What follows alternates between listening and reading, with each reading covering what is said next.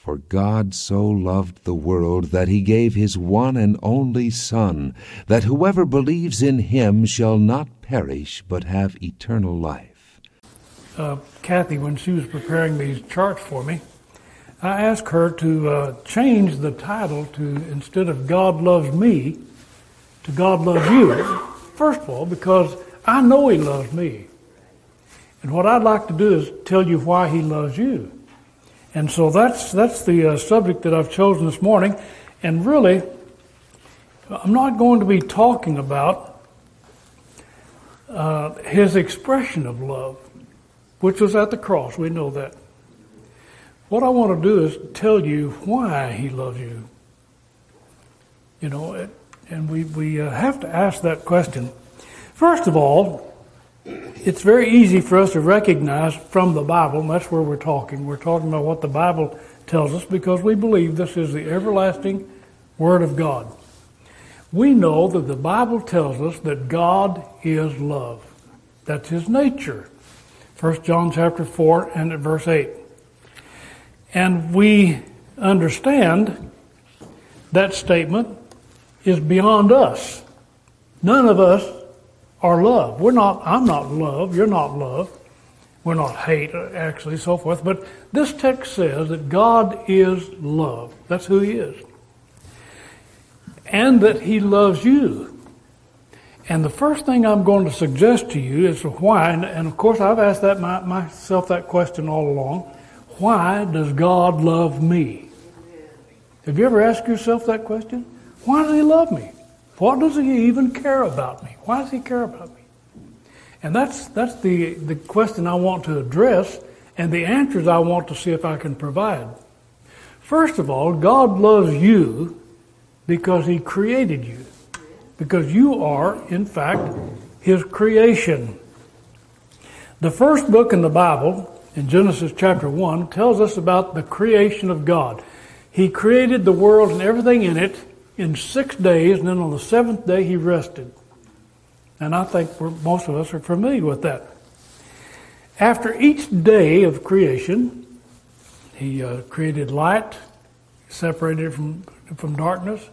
He set the sun, the moon, the, the stars in the heavens. He separated the, the waters from the dry land on earth and so forth. After everything that he did, every creation, every act, he said, the Bible says, he said it is good.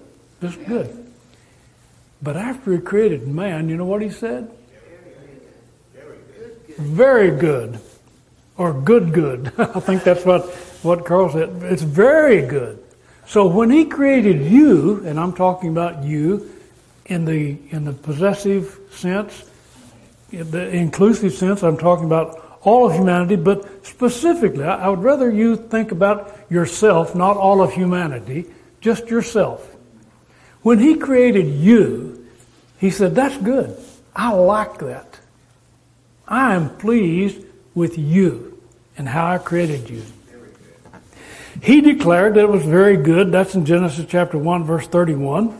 And we acknowledge, or should, should acknowledge, that we are created. Unless we believe, and this is one of the most foolish things that mankind has ever ventured on, to teach evolution, the theory of evolution that the world actually created itself. That's the, that's the, that's the conclusion of the theory of evolution. That the world is self created. Everything that you see created itself. And that you created yourself. And long as you came along, you made choices which were to your advantage until finally you reached the point where you are right now. That, that's foolish thinking. And it's, it's very easy to show that it's simply a theory, but we're, we're not going to deal with that right now.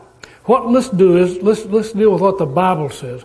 We acknowledge that God created you. In Isaiah chapter 45 verse 1 and 2, God said, I made the earth and created man. Amen. That's what he said. I believe that. Someone says, well, maybe I don't believe that God did it that it just it just worked out the way it did. But the Bible says God said, "I created man." And he created you for his pleasure. Get that? You are His pleasure. In uh, Revelation chapter 4 verse 11, it says, You are worthy, O Lord, to receive glory and honor and power, for you have created all things, and for your pleasure they are and were created. For His pleasure. You please God. When He created you, you please Him. Now, it does not say that God is in love with a tree, not that He's in love with a rock, in love with the sun and the moon, but it does say that He loves you. Why? Because you are His special creation. You are special. You are something that is different than ever, everything else in the creation. Now, I've got a picture of man up here, and I, I looked through the internet and looked and looked and see if I could find some illustration of you. And that's the best I could do, I guess. It's not your fault. It's my, it's my lack of, of research. But in Psalms 139 verse 14, David said, I will praise you, for I am fearfully and wonderfully made. Marvel, marvelous are your works. David said, I am fearfully and wonderfully made. You know what? You are spectacular. Amen. Did you know that? Yes. You really are spectacular. You are amazing. You're astounding. You defy description. Your body's physical components overwhelm our comprehension. Men spend their lifetime studying your physiology trying to figure out what makes you work and all the components in your body. Higher institutions are designed for that purpose. We have, we have developed, as a, as a community of a society of mankind, we have developed tools to look at your body specifically to see how you work and, and what the wonders are in your body, and we're still discovering things in your body that we didn't know about before. That's amazing, isn't it? God created you as an amazing individual. Just your physical parts. You've been studied for centuries, and you'll be studied for centuries to come. Yet you continue to uh, demonstrate unplumbed depths of wisdom and understanding and of knowledge just in your component parts and magical mysteries that make up the Bible. But just think of what kind of a creation you are and, and uh, how you are in relation to a, a physical, mechanical contraption. Let's just call it a contraption. People make things. We make things, don't we? We don't create anything. We've never created anything. You can't create a thing. But you can discover something that's already here that God made and you can manipulate things and you can make things and you can invent things, but you can't create anything. You cannot create a thing. We did not create ourselves. God created us. The physical aspects that we have are shared with all other lower animals, uh, types, creatures. But we, you, go beyond that of the lower animal kingdom. Just think of what sort of creation you are. You're able to sustain yourself. If you were to create an engine that would sustain itself, you'd be a marvel. If that engine could just go out and take care of itself and not have to be bothered with anything else and just maintain its, its own uh, needs, that would be what we would think about when, when we think about God's creation. It, it can fuel itself. Your body can fuel itself. You can keep yourself in excellent repair. You can provide for your own comfort needs. You say, well, all animals can do that. That's not necessarily what I'm talking about. What I'm talking about is that you, as the special creation of God, you know how to make clothes to keep yourself warm. You know how to make clothes to cool yourself when you're too hot. You know how to protect yourself from the environment. All of these things because you have been created by God and you are the apex. You are the top of God's creation. And you can imagine how you can solve problems. You not only solve your own problems, You solve problems that are in the future. You can see into the future. And you can solve problems for your offspring. Animals can't do that, obviously. But you can. You can calculate. You can manipulate. You can imagine. You can, you can recall. And you can build on those recollections. All I'm saying basically is that you are a wonderful, wonderful creation. And that's why God loves you. Because you are marvelous. You are marvelous. Now, I'm, I'm going to give you some illustrations uh, to try to get, get the idea of why you think you would be the apex of God's creation. I'll give you some illustrations of people who have created different things or have invented different things and how they feel about their inventions. If you've invented something, you're going to be very attached to what you invented, aren't you? For instance, the steamboat was invented by a couple of fellows, at least it came into production. John Fitch in 1769 and Robert Fulton in 1802. They claimed that as their invention. And look what it did to, to revolutionize society. Put us into a mechanical age. The cotton gin was developed invented by Eli Whitney in 1793 or 94, and that simply separates the seeds and the husk from the cotton, from the fiber. But it revolutionized that industry. That was his invention. And he claimed it and he loved it. As a matter of fact, all these fellows that, that invented things demanded that they were their invention, and they loved their invention. It was theirs.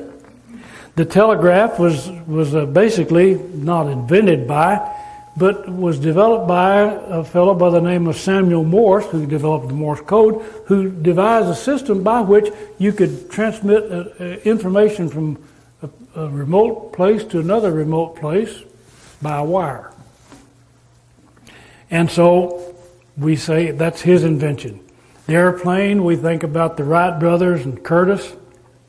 And all of these inventions that we see during, during the course of human history were invented with a lot of controversy because everybody claims it was theirs. Why would they claim that? Why would you claim something as your invention if somebody else invented it? And why would you even be concerned about that? Because you, it is your invention. It's what you did. The computer was invented by a fellow by the name of Thomas Babbage, 1830s. His computer was 11 feet long, 7 feet tall, and it weighed 3.6 tons, and it had 8,000 moving parts in it.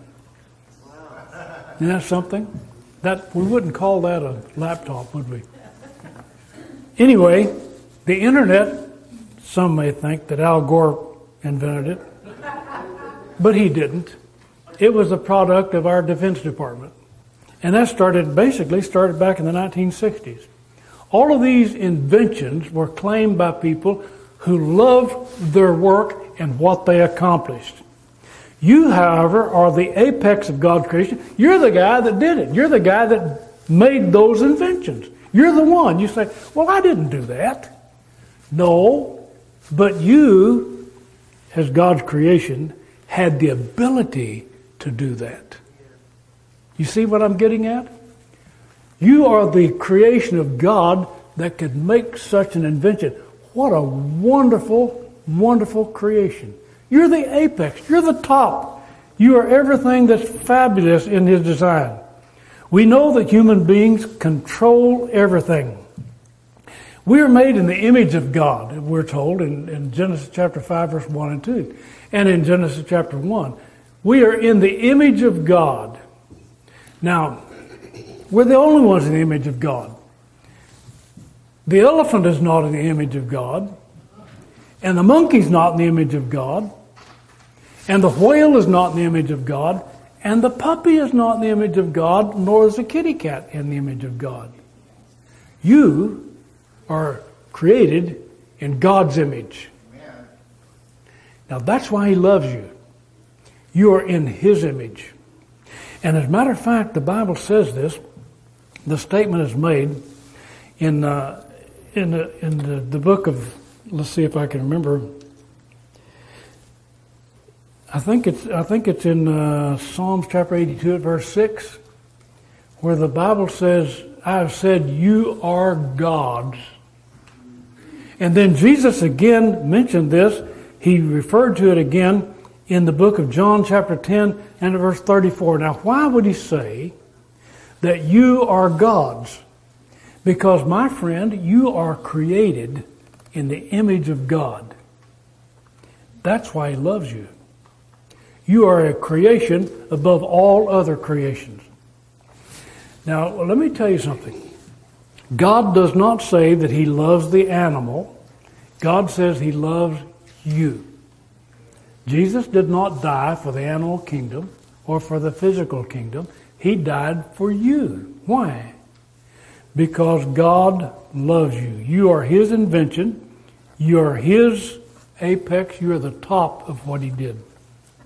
Now, there's another reason why God loves you, and that is because you're His child. We can understand that, can't we? We are His child. We're His children. He said, I have said, and that's the, that's the text in Psalms chapter 82 at verse 6. When he said, You are gods, he said, You are the children of the Most High. So, in Matthew chapter 19, verse 14, Jesus was talking to people, and he said, when they asked the question, they said, uh, they, they asked the question about the greatest in the kingdom, and Jesus took a small child, and he said, Of such, when he looked at the child, he said, Of such is the kingdom of heaven. We can usually understand that if the child is a good child, then the parent will love the good child. Can't we? So when we're talking about why God loves you, somebody says, well, he loves me because I'm doing his will. That's true. But he loved you before that. That's the problem, isn't it? It's easy to love the good child. It's easy to love the little guy that behaves. Isn't that correct? It's easy to love the one that is not spoiled. It's, and it's, as a matter of fact, we have to admit it. It doesn't make any difference how much of a brat the kid is. The parents love it. Isn't that correct? It doesn't make any difference what the kid does. The parents still love that baby. The baby can squall and throw fits, so forth. And part of this is because of what we do and how we bring them up. But still, as the child gets older, becomes a rascal, and starts giving us problems, and is undisciplined, the child that is determined to act badly and to disobey the wishes of the parents and the society and the community and the government, that child is a, is a bad, bad seed. And that child continues to bring disrepute upon the parent. Really does. Reflects badly upon the parents. And so the child can, can become a, a, a harm to the society and the child can, can become disrespectful for the property of others and for the life of others and for the safety of others. So the child can actually become a criminal. And guess what? Some old mother somewhere is going to be sitting in a rocking chair and saying, My baby is a good baby. Why? Because the parent loves the child irrespective of the child's behavior. That's that's something that that that uh, if you're a good parent. Now, if you're not a good parent, that's not going to happen. You're going to you're going to cast them out. You're going to throw out the baby with the bathwater. That child becomes an irritant in the in the eyes of, of society of, of decent folks. Uh, he becomes a financial. The child becomes a financial, emotional burden to to parents and to the society. And we can become all of that. And you know what? The, the Bible says that we should love our enemies. And uh, in Matthew chapter 5, verse 16, this is a very, uh, very important text, 546, I mean. It's a very important text because it says, Love your enemies as God loved us. So he said, If you love those that love you, what, do, what reward do you have? You don't do any more than the publicans, he says. But we should be perfect as our Father which is in heaven is perfect, which means that he loves you. It doesn't mean, doesn't, doesn't make any difference if you are a criminal. He loves you. Boy, that, that blows me away. Why would God love me when I'm such a disrespectful clod and I've done so many horrible things and I've joined gangs and I've taken drugs and I've, I've uh, abused my body and I've abused those people around me. Why does God still care about me? But it tells me in Romans chapter 5 verse 8 that God commends His love toward us in that while we're yet sinners, while we're yet sinners, God or Jesus died for us. Why? Because you are His offspring. You're a child. You're a kid. You're one of these. And you know what? Parents, when they raise a bad, bad kid, and even when they raise a good one, good parents will look back and think about their kids this way.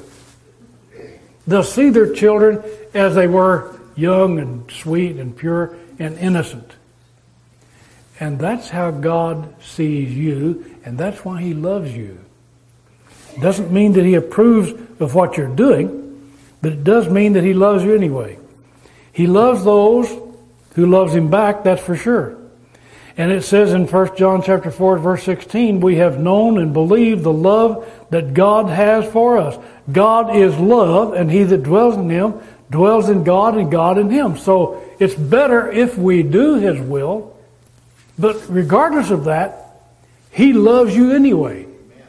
And, and if you ask yourself, why does he love me? Ask it. Because I am his baby. I'm his child. You are his child. That's why he loves you. That's it. Not because you're good, not because you did everything you should have, but because you are his child. That's why he loves you. When we, when we begin to think about this, we think about in terms of why doesn't God just wipe the earth clean of bad people?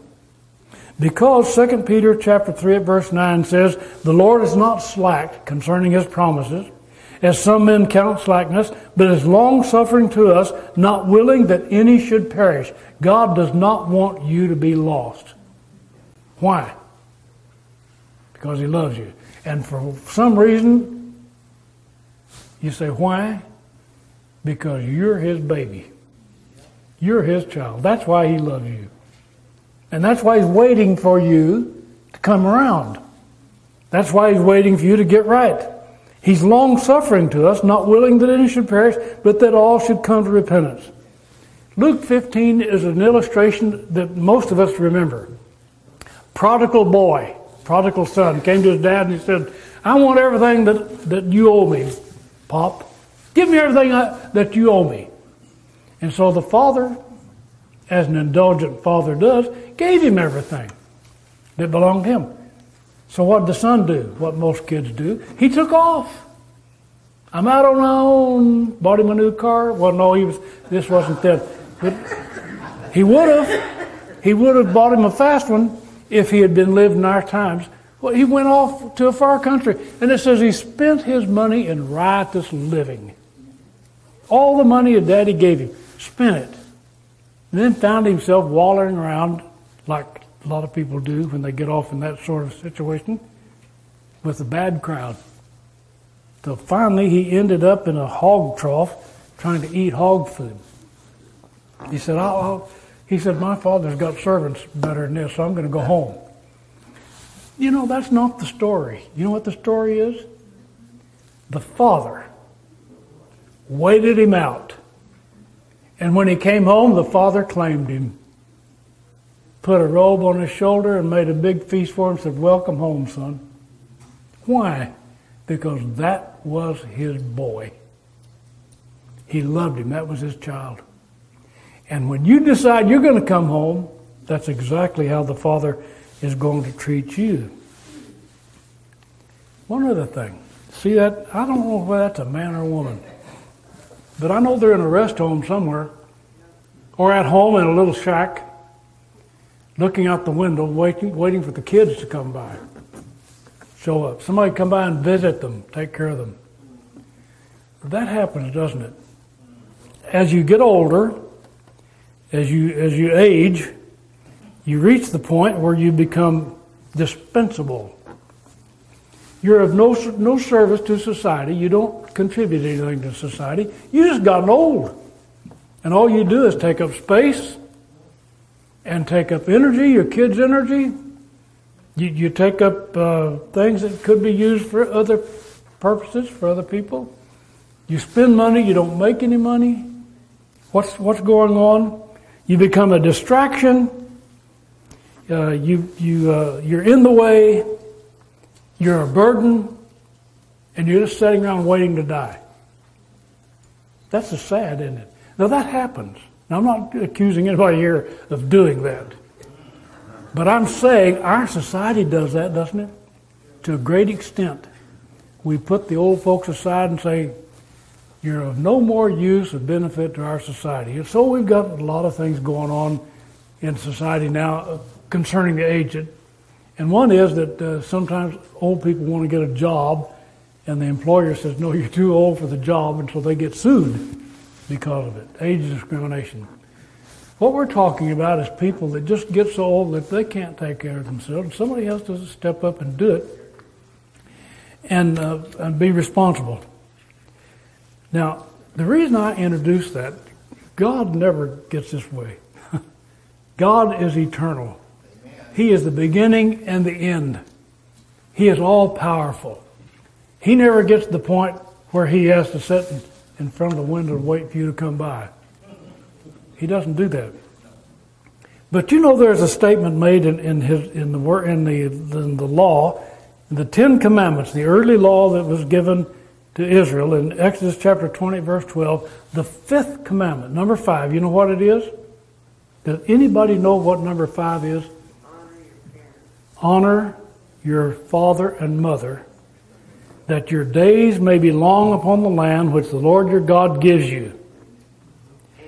And it's repeated for us in Ephesians chapter 6 at verse 2 through 3 that says, Honor your father and mother, which is the first commandment with promise, that it may be well with your father and mother, which is the first commandment that God has given us, that we may live long on this earth. Now, I introduced that not to make you feel guilty about not calling your mama on the phone every day or so, or talking to your parents, or visiting people in old folks' homes. I introduced that because that is not God. God doesn't get old. But he was concerned with the fact that we do not honor our parents as we should. That's what, and so who is our parent? Our parent is God. And sometimes as we get older, what do we do? We neglect him. He's in the way. Maybe we'll visit him once in a while. Sunday morning we'll come see him.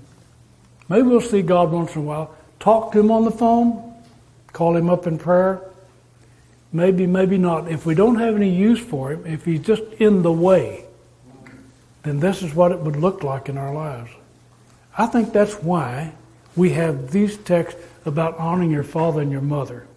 When Jesus got here on earth and he came to a people who had this law for centuries, he found it, and it's recorded in Matthew 15, he found that they were not taking care of their parents. They weren't taking care of them. They're saying, hey, whatever you might have been profited by me, I gave it to the temple treasury. And so they, they disregarded their parents. That's the danger we are God's creation. We're, you are great. You are a wonderful, wonderful creation. And you are a child. You're God's child. He loves you so much for both reasons.